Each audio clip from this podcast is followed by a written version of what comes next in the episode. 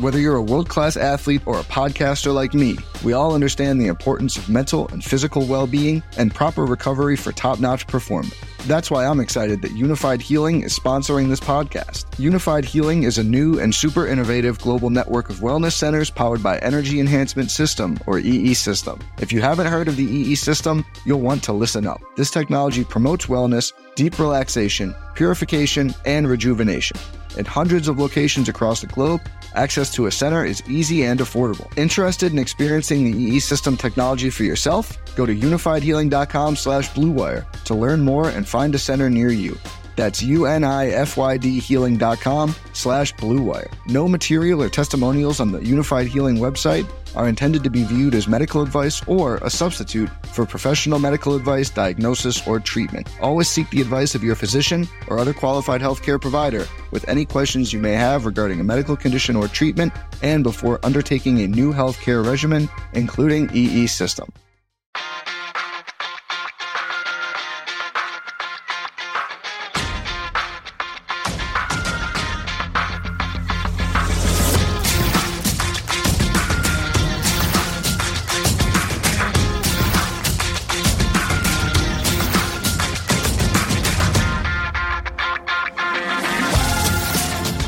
Welcome again to Gamble On, the weekly gambling podcast presented by USBets.com.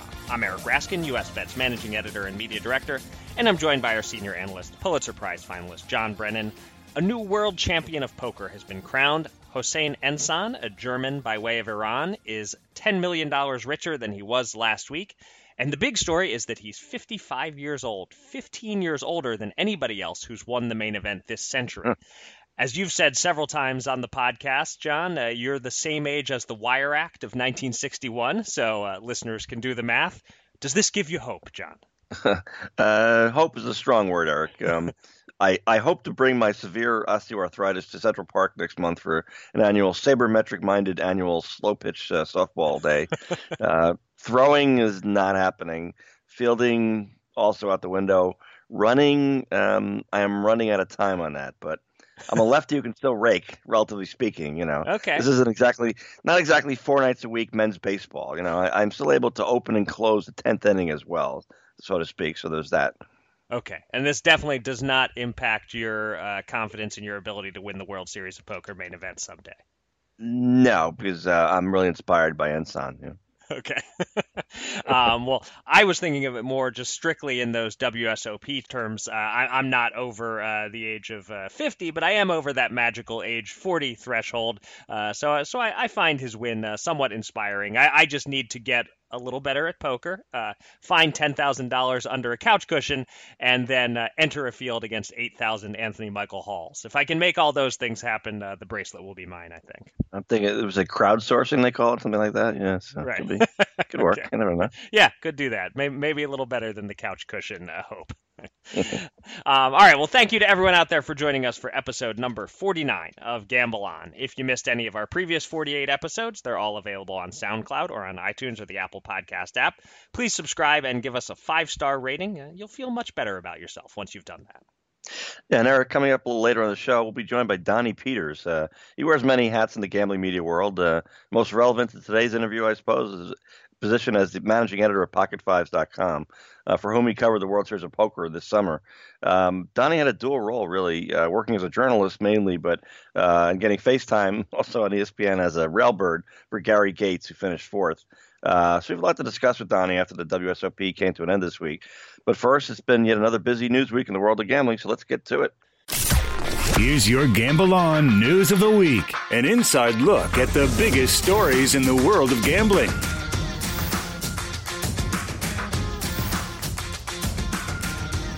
To some extent, the WSOP main event is the biggest gambling news story of the week, but we just talked about it a bit at the top of the show, and we'll talk about it a lot more with Donnie, so we're leaving it out of the news segment. Instead, we start in the Empire State.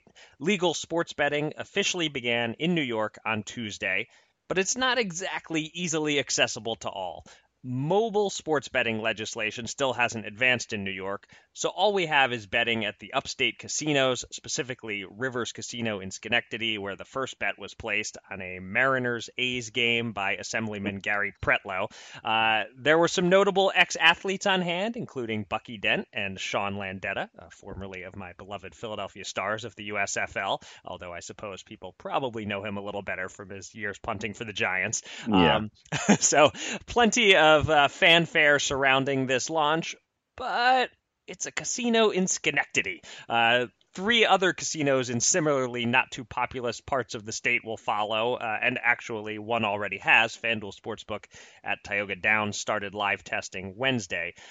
Officially, New York has become state number 10 with legal sports betting. It's a major state.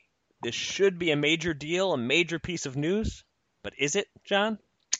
Well, Eric, uh, full disclosure, I dated a woman way back in the day who was obsessed with Bucky Dent and the Yankees. Um, I once chipped in on the 18th hole to win our group the golf scramble uh, title in a tournament uh, with a 13 under par score of 59. Uh, had zero to do with my drives, frankly, but uh, my approach shot hit the flagstick three times, hmm. uh, two more than I ever got in one round of my life, and I was a good golfer at the time. Uh, first prize, two free plane tickets anywhere in the U.S. plus free rental car. Um, so we go to Fort Lauderdale for spring training. That's how long ago it was. The Yankees spring training in Fort Lauderdale, and I booked a week at the Yankee Clipper instead of my beloved Marriott because, um, well, just because. So yada yada yada. She gets married seven or eight years later. Yankee Stadium, and the groom got stuck in key wedding photos with a grinning Bucky Dent in a huge photo, strategically placed in prominent view in the background. Yeah, uh, marriage lasted about three years, and. Mm no, I was not that poor bastard. But um, but wait, let's let's talk New York State casinos. I think yeah, that was that was that was definitely uh, an, an extended aside there. Uh, enjoyable, the but yeah, back to back to the main topic. Here. Quite the detour. Uh, anyway, yeah. Um, so this plan is so old. You know, the New York State uh, sports betting law passed in 2013. I'm not even positive these regions are still hurting, which is kind of the point of the casino thing in the first place. But um, it also feels kind of passive aggressive by New York State. You know, let's bring sports betting to the state, but let's not get too close to where a lot of people live, and let's not offer mobile sports betting either, because that way no one will bet on sports on their smartphone. Apparently, illegally, no, not going to happen. no, definitely not. yeah, uh, I would just say that uh, the various sports betting sites and apps in New Jersey are not at all threatened by this week's developments. Let, us put it that way. um, you know, we, we don't have the New Jersey revenue report in our news well this week, um, but I'll just note that 82.97% of the June betting handle was mobile, which is a new high.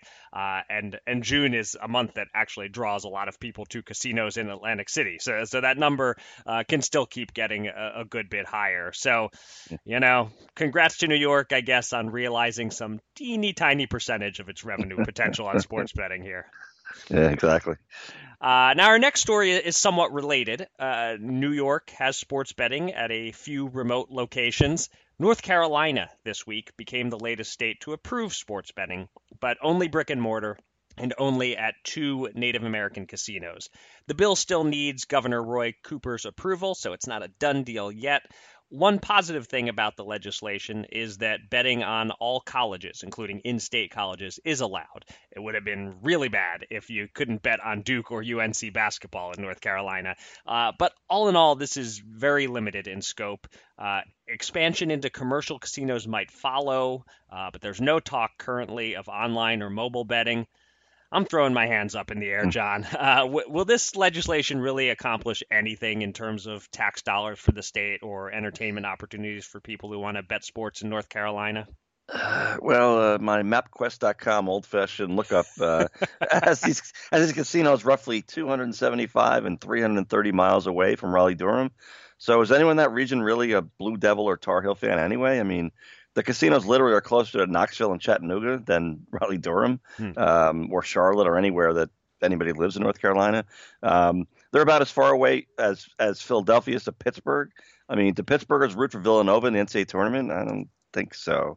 So you know, call this passive aggressive too. Uh, on top of New York, um, as I revert to my mantra, you know, I've been to Hawaii and Utah. You know, you know, I've been everywhere, man. And I respect the local culture that says that they just won't endorse any gambling, but this kind of pregnant stuff that states do, um, like New York and North Carolina, it does confuse me.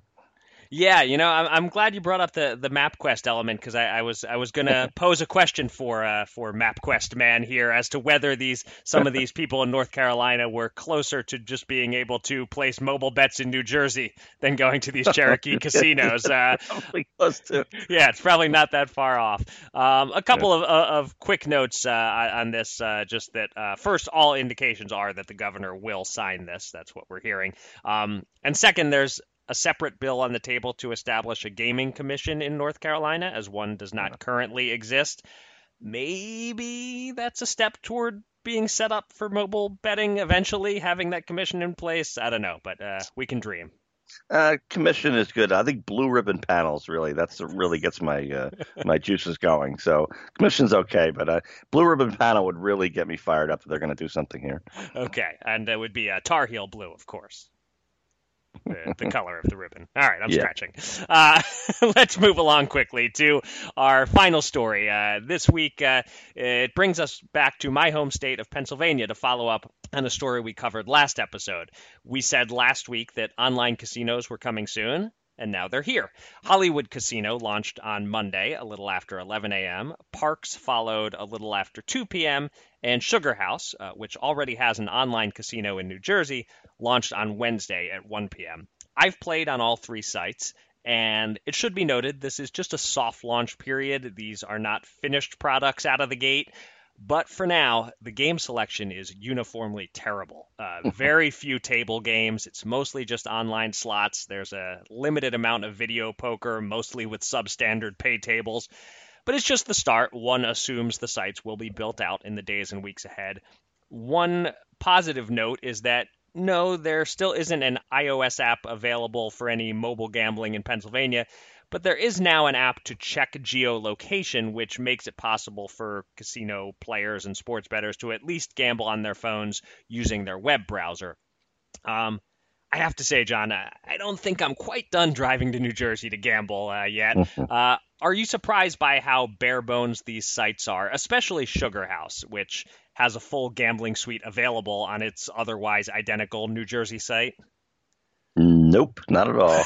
uh, it builds on what I said last week. You know, the largest segment of the Pennsylvania population, as you know, is is close to the Philadelphia area, uh, which has so much in common with New Jersey. You know, wise guys, lots of attitude, um, kind of rude to opposing fans, um, like to gamble, and so on. But we have seen for so many years, really decades, that when it comes to legal gambling, New Jersey dives in off the high board and quite successfully, usually. Mm-hmm. And Pennsylvania just tepidly dips his toe in the water, fearing that it might be too cold. I don't know. You know, I have former Nets coach John Calipari's words still ringing in my ears from hearing way too many of his speeches firsthand. You know, it's time to change the culture. But guess what? the culture still hasn't changed. Yeah, uh, the, you're you're you're showing uh, considerable consistency from week to week on not being surprised when Pennsylvania uh, only dips its toe in the water, as you said. It, it is what it is. You know, I, I, don't I don't get it, but it is what it is. Yeah, it, it seems that uh, individual game approval with the uh, PGCB uh, is a slow process. That's kind of what people are, are guessing is moving things so slowly here that they kind of need to okay each game game uh, one at a time. I don't know. For uh, for now, for me, as a guy who doesn't enjoy slots at all, there's just not a lot to like here. I, have played a little blackjack on the park site, uh, since that's actually the only of the three sites that even has any blackjack, uh, and I've played a little video poker, but all in all, uh, not much out there for me yet if only there was a neighboring state that six years ago figured this entire thing out and has been incredibly successful at it. You know, then they they would have a model to look to to figure out what the kind of best practices would be. But yes, uh, I guess they're looking left and not right because they're not seeing this. um, and uh, one quick note uh, while we're on the topic of Pennsylvania uh, is that uh, June sports betting revenue numbers came out this morning, uh, and in the first full month of online sports betting, which mostly was just at one site, Play Sugar House. Uh, total handle uh, for the month was $46.3 million, well short of New Jersey's almost 300 million, uh, and 41.7% of that came online. Until there's uh, an Apple app uh, and, and until DraftKings or FanDuel is in the mix, uh, mobile betting in Pennsylvania just isn't going to come close to taking off like it has in New Jersey. Uh, it is what it is. yes. It's time to welcome a special guest from the world of gambling. Let's get to the Gamble On interview.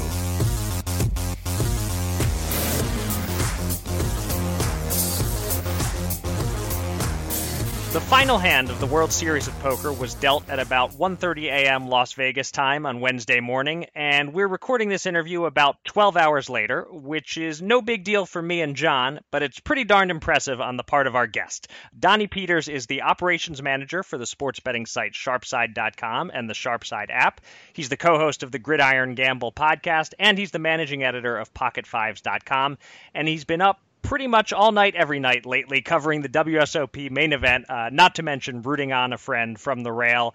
I imagine you're in somewhat of a fog, Donnie, so we appreciate you joining us this week. Welcome back to Gamble On. Thanks very much for having me on. I'm happy to be a part of it. And uh, yeah, I'm a little bit tired, but uh, all is well here in the poker world. Okay, good. Well, before we get into champion Hossein Ensan and the rest of the final three, let's talk about the guy who finished fourth, Gary Gates. Gary's a former member of the poker media. He works for PokerStars. He went on the run of a lifetime in this tournament, and you were there rooting him on at the final table, wearing boxing gloves and getting some quality face time on ESPN. How far do you go back with Gary, and how do you decide whether to be a journalist or a railbird from one day to the next while this is going on?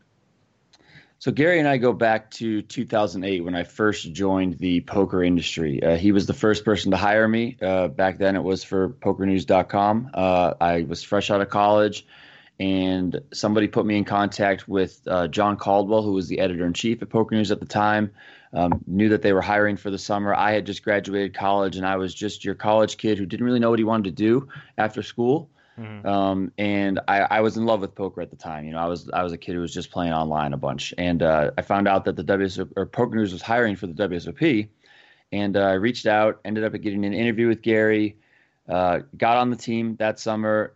Uh, next summer, 2009, uh, he contacts me. You know, we'd been been in touch over the year, and I'd been working some side jobs with Poker News. And he said that he had a house uh, out in Vegas, and a room just opened up. He said, "Why don't you just come out here? You know, we get along well. I need a roommate. I know you've always wanted to move to Vegas." So I pretty much packed up my car, moved out there, and him and I have been best friends ever since. Uh, just back in April, April 27th, I got married. He was the best man in my wedding. Hmm. I mean, we've been through it all together, uh, all in this industry, outside of the industry, everything. Um, it's it's been a really good friendship. Uh, I mean, I, I, couldn't be happier to to call him a good friend of mine. And then in terms of just deciding, uh, you know, when I was going to hop on the rail or when I was going to stay working, the plan was always to stay working. Um, I've had some friends go deep before. Gary himself has gone deep before. Uh, a couple years ago, he finished 173rd. I believe it was in the main event, and, and even that was, you know, you you you have to remain impartial and you're doing your professional thing and whatnot. But you know, within poker, the industry is so close, and you meet so many people traveling around, just seeing them at all the different tournament stops. Um, that that's it's a bit unlike like the sports world. You know, the, right. the, the media and the athletes don't mingle so closely as they do in the poker world. It's just a mm-hmm. totally different thing.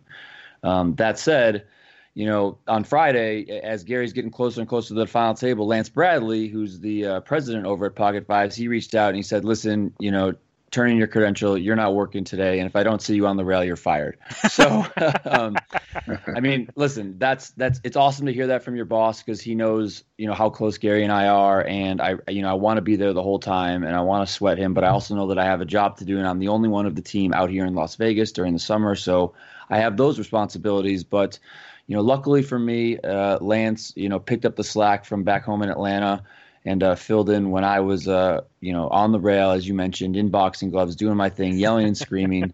so yeah, I mean, I listen. The ride, the ride was was one for a lifetime. Who who knows when? I mean, who knows when? First of all, when Gary will ever get back here. I'll probably never get there if I ever play the event. And just in in our close circle, like it's we're never going to see another friend get that close. This is a truly once in a lifetime opportunity, and I couldn't be happier to be along for the ride and, and see it all work out for Gary to the tune of three million dollars. Yeah, and, and it's great that that Lance made the decision easy for you.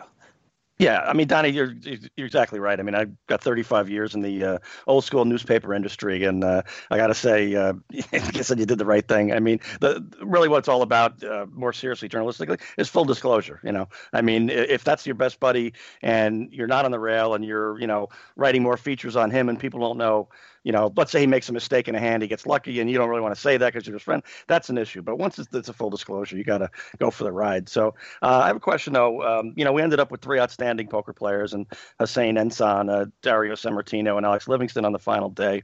You know, but this table, the, the final table, obviously, and really final two days of the tournament uh, overall, it, it, clearly lacked a lot of star, star power. So you know, once Antonio S. Esfandiari went out in 82nd place, uh, you know, arguably there weren't any big stars left. Um, how much does that matter? You know, does poker need a superstar to drive interest, or prestige the event alone good enough? And I'm thinking, I mentioned last week about the you know, the PGA Tour has a problem with their tour championship. There's only 30 players left, but there aren't 30 famous players. There's you know 10, 12, 15, and so some years they're getting you know a kind of a lackluster stretch run. So this year they're going to give strokes to the player ranked number one in the FedEx Cup points, number two, number three. So the bottom like 10 guys are, are 10 shots back to start the tournament tournament. So they're entered in it and they can, you know, move up or whatever, but they're not going to win. Um, so they're really, you know, going for star power. So uh, poke, uh, poker being so much more uh, innovative, I would think, than the PGA Tour. I wonder if something like that could ever happen, or is it practical?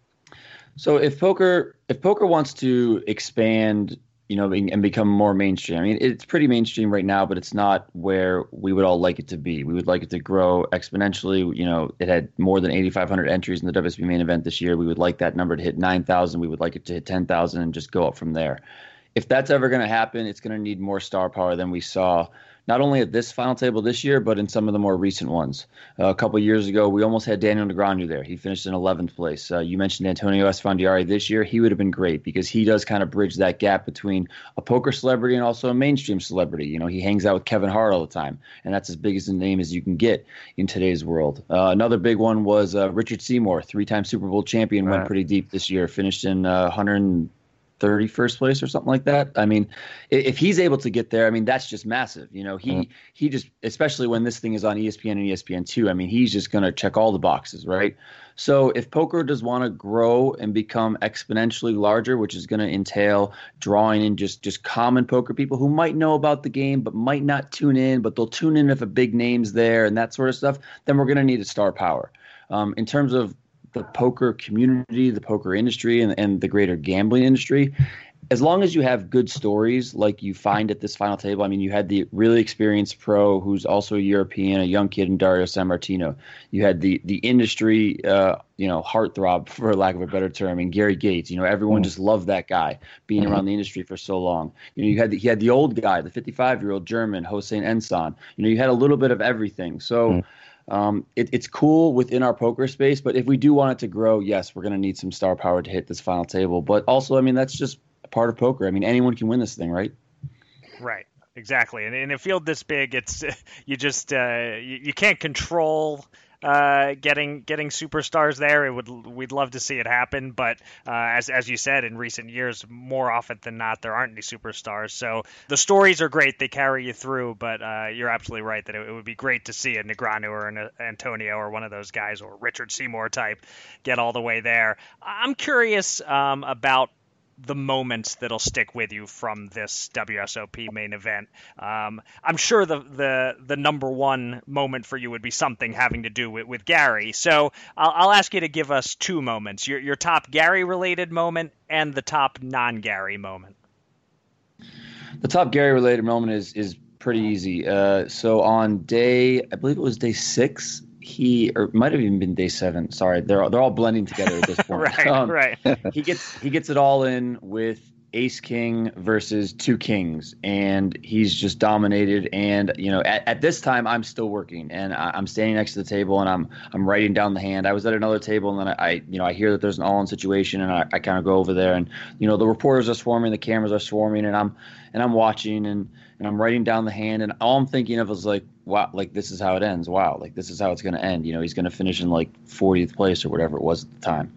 Um, so the flop comes out, nothing happens, and and if you follow poker enough, you know that once the flop comes out, while there are two more cards, there is the turn in the river. If you don't hit on the flop, your chances are extremely slim. So he doesn't hit on the flop, and I'm like, yep, this is how it ends. Like it was a great run. You know, he's going to have a great score and a great memory, but dang, this is bittersweet. Turn comes nothing, and then that river hit, and he hit an ace, and it was like, oh, I mean, everything inside of me was yelling and screaming and jumping around, but on the outside, I was still just like a stone faced poker player, just you know.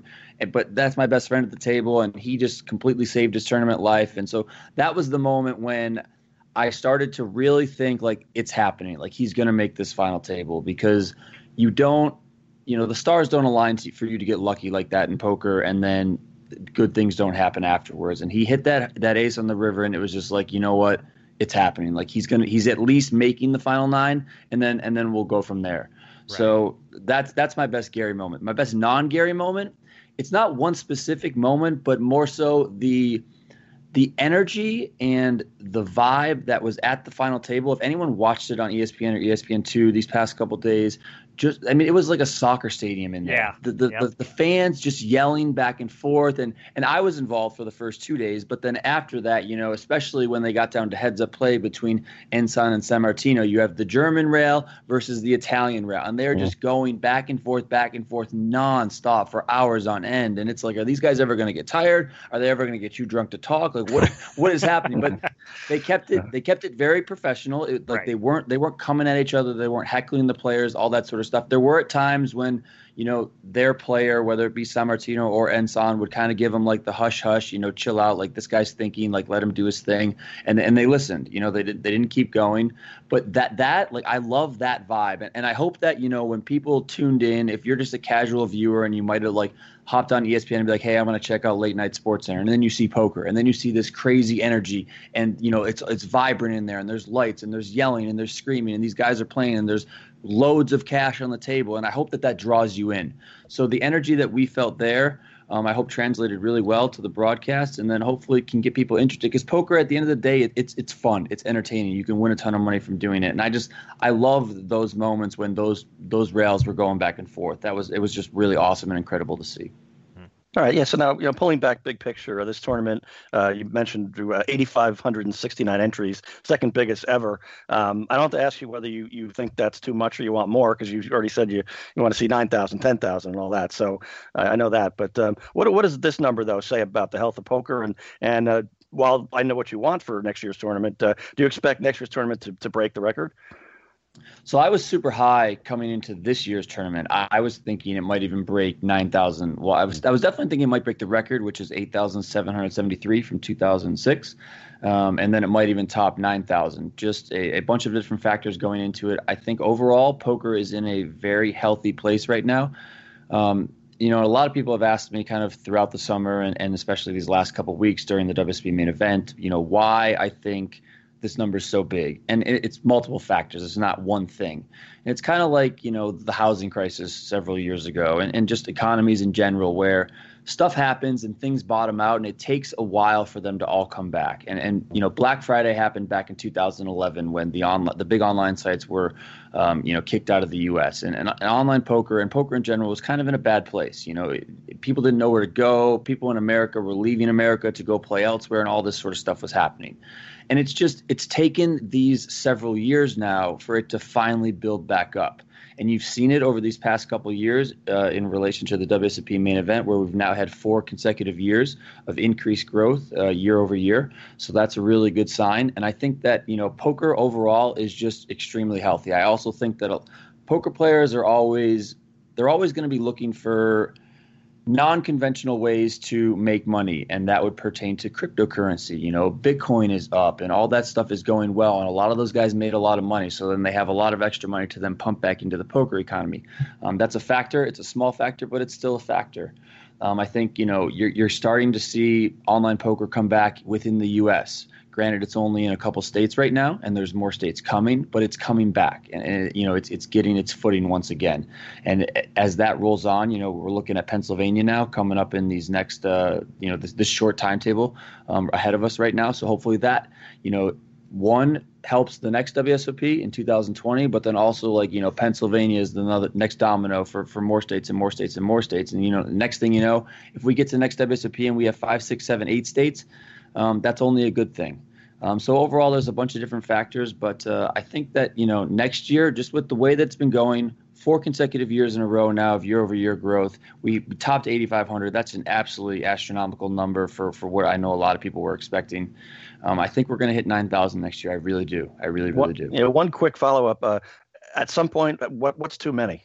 you know, at some point, nine nine I mean, thousand. That's, that's, a good question. Yeah, yeah. I mean, they, they had they had the, the the big 50 to kick off the summer more than 28,000 entries in that thing. I mean that was like that was too many right? I mean there were there, people were waiting in line for 9 hours. It was it was insane. And they had they had several fields where um, people were waiting in all these crazy you know these registration lines late registration lines you know reentry lines like you know just just it was nuts. It was it was madness. Um, i mean too many is is i don't know probably 10 11,000 just because the capacity isn't there, and you right. you know you want everyone to be seated at the, at the same time or as early as possible, but you can't necessarily control the crowds. Now it'll be interesting to see if any of these rumors come true and, and this thing moves away from the Rio and goes somewhere else and and all that stuff. I mean, all that stuff's going to shake out probably in this second half of the year.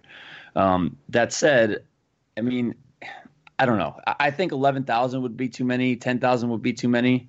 Mm-hmm. Um, too many in the case that too many for the Rio. They would need a bigger venue um, or more starting days or something like that.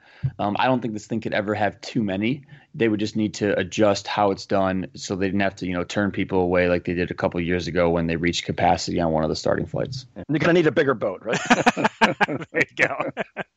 yeah, exactly. I was, and I was going to say I remember that uh, that that time a few years ago where there was, I guess, the final flight just got they they had to turn a few people away, and so then it, it'll come down to I guess the question of do we switch back to to four day ones instead of three? Will that make a difference? And also, is there some way to steer people toward the earlier starting days? Because whatever the limit is, we we find out on that final starting day when everyone waits till the last second to uh, to register. It seems. Yeah, they're definitely going to have to do something in terms of steering people towards the earlier flights. Um, I mean, I think that's just something they have to start thinking about because you want to be uh, proactive in your approach as opposed to reactive. You know, you don't want to get to 2020, 7,000 people show up on the final starting day and you're out of tables and chairs. Like, that's not what you want to happen because that's a really bad mark um, on your product, on the industry, and all that sort of stuff. Right. Um, so if they can just think about it ahead of time, maybe they maybe they push the satellite qualifiers to the early days, and then some of the pros flock because they know the satellite qualifiers are some of the people that they deem as the weaker players in the field. So then they transition to some of the earlier flights. Maybe that's one thing that they do. So I definitely think that that's something uh, they need to start thinking about. You know, probably starting now or whenever they decide to to recover from from uh, from this World Series. Looking forward to 2020. Yeah, well, I guess if this is uh, contingent upon uh, the numbers hitting 10,000 or so, it's a good problem to have. So I w- would say good things about poker if we're if we're dealing with this problem next year. Totally. All right. Well, this has been great. Thanks so much, Donnie. We uh, we appreciate you uh, taking the time to come on the podcast. Uh, and now we just uh, will uh, ask you to go get some rest. Awesome, guys. Thanks so much for having me on. Two men. Two men. Ten thousand dollars. Will they run it up or blow it all? It's time to check in on the Gamble On bankroll.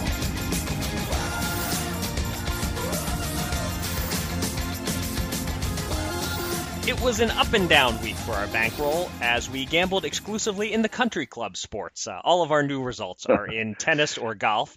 Uh, we had the Djokovic Wimbledon title bet that you made two weeks ago, which was one brutal five hour sweat, but uh, in the end, somehow uh, that one ended up being a winner. Uh, I wasn't, uh-huh. I wasn't, uh, I wasn't too confident uh, on uh, Federer's serve up 40-15 with the mm-hmm. the match seemingly in hand, but Djokovic pulled it out, good for a hundred five dollar profit for us. Mm-hmm. we gave most of it back, however, with your Serena Williams title bet at plus 105 odds, losing hundred dollars when she lost in the finals to Simona Halep, as predicted by our boss Adam Small. He saw that coming. Um, we got on the plus side again with my bet on Roberto Bautista Agut to win at least one set versus Djokovic in the mm-hmm. semi. He won exactly one set, so we won $102 there.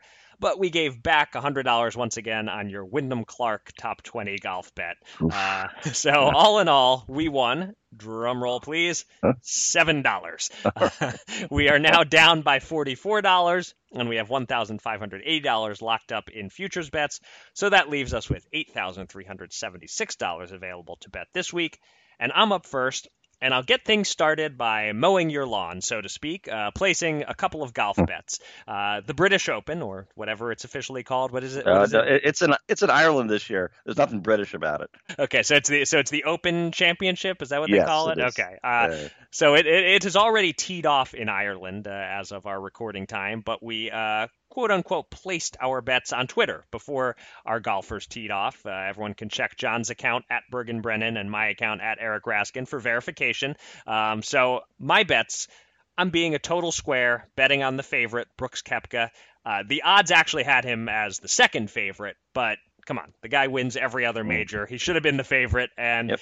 uh, I think plus a thousand on a guy who wins about 50% of all majors is pretty damn good. So I'm going with $50 on Koepka to win the tournament at 10 to 1, and another $50 on him to finish top five at plus 250. Yeah, I like it. Uh, yeah, right. And I, as I posted on Twitter, uh, give me Jon Rahm at 100 to win 175 to finish in the top 10. You know, many like him to win the the Spaniard, but um, I'm not quite sure he's ready to do that. But he contends, uh, uh, unless the wind and rain don't cooperate. But uh, we're going to make some money there. Okay. Uh, for my second bet, I'm going to a sport in which I have more expertise, boxing. But I'm not betting this weekend's biggest fight, Pacquiao Thurman. Uh, I made a little bet on the draw last week, and that's enough for me. I just don't have a great feel on the fight. But there's another fight I like, part of a big heavyweight card in London on Saturday. Derek Chisora against Artur Szpilka, two middle of the road veterans but I think Szpilka is a little washed up, and Chisora has always been a notch better in talent. I could bet Chisora to win outright as a minus 335 favorite, but I'm going to go for what I see as a better value play. Chisora to win by either KO, TKO, or DQ at plus 125. I'll end up kicking myself a little if Chisora wins a decision, but I do think knockout is the most likely outcome, so let's go $100 to win $125. Wow, Eric, I, I came so close at making that same pick myself. I figured. I know. I know you're a big uh, Derek Chisora fan. Been following him closely for a while. Absolutely, yeah, and the other guy too. Yeah. But, uh, so uh, I'm looking at MLB futures actually. Um, Dodgers 100 to win 280 to win the World Series. Um, can't say it's an awesome price um, with the unpredictability of postseason baseball, but you know, so often a great team gets taken down with a key unexpected injury or the two or three core hitters all slump at once. Um, but this Dodgers team has endless interchangeable parts. So they've won two postseason series in each of the last two years to get to the World Series, and I think this time they get over the hump. All right. Yeah, I I, I have kind of mixed feelings about the bet because uh, yes, the Dodgers are are obviously very good, but uh, sort of like the NHL postseason, the MLB postseason is such a crapshoot. I'm not sure uh, if, if plus 280 uh, on on any team is really all that great, but. Uh, We'll see. As long as they're not head to head with my Phillies in the postseason, which uh, it's increasingly looking unlikely that the Phillies will even get there, uh, I shall root for the Dodgers. Yeah, you can uh, make that pick uh, when the time comes. yeah. All right. Well, that'll do it for this episode of Gamble On. Thanks to everybody out there for listening. You can find me on Twitter at Eric Raskin and John at Bergen Brennan and follow US Bets at US underscore bets. Go to usbets.com for all the latest news and analysis from the world of gambling and subscribe to this podcast on SoundCloud or on iTunes or the Apple Podcast app. And with that, John, please take us out. You know, Eric, I, know by now that listeners may be focused most on, uh, in some cases, on poker, sports betting, football, baseball, boxing, golf. You know, I hope we have a, a, a wide range by now. Um, easy to just focus on your nice uh, favorite uh, sport. But you know, Donnie Peters explained so well in that interview. Uh, if if you missed that last stretch run at WSOP, you know that was such an amazing event, such an amazing exciting time. Um, and same for that fifth set of Djokovic Federer, which we mm. both watched at Wimbledon last week. So uh, for those who can't stand golf, I, I, really ask you to peek in at the Open Championship this week. Um, you know, not the British Open uh, this year, as I mentioned before. This year it's in Northern Ireland at its northern tip, no less. Um, 17 hours of daylight there this time of year, and possibly beautiful scenery. And already the Golf Channel has aired some really important history about the Troubles there. You know, that's late 1960s to late 1990s um, when Irish First Protestant flared up even further than it did for centuries. Um, you know, all of my ancestors are from the Republic of Ireland. You know, I was a preteen in New York when my mom pulled our family out of the Royal and Ancient Order of Hibernians because she concluded they were sending money to the Irish Republican Army. You know, she grew up with nothing. Uh, at all here in the Great Depression, and she was in no mood for further duress like that. So the wondrous and star-crossed Northern Irish golfer turned announcer David Feherty, uh, he offers reflections in a, uh, a piece that they've already aired that must be heard again. It's it's a really poignant. Um, same for Northern Irishmen Graeme McDowell and Darren Clarke. Um, you know, the Irish national golf team is so old that it predates the Irish divide. So, you know, McDowell mentioned that, you know, as a kid in Northern Ireland, he dreamed of wearing that Irish green golf sweater because it was just, it was one, they were all one, you know. And Rory McIlroy is the first Irish sports superstar who missed those troubles. You know, the whole thing makes no sense to him. Mm-hmm. Uh, and frankly, to me neither. You know, I hear his Irish brogue and I think that's, that's me. And, uh, and now it is, uh, it seems. Um, you know, Bruce Springsteen, a New Jersey native like me, once sang about there's such a meanness in the world and and a lot of troubles too, and uh, it seems hopeless sometimes, uh, probably. Um, but the Irish history of troubles, as brutal as it was, it came and went in my lifetime. So um, enjoy the golf and the history this weekend if you're watching, and and watch some stories that might solve a, a wounded soul or two out there. So until next time, gamble on.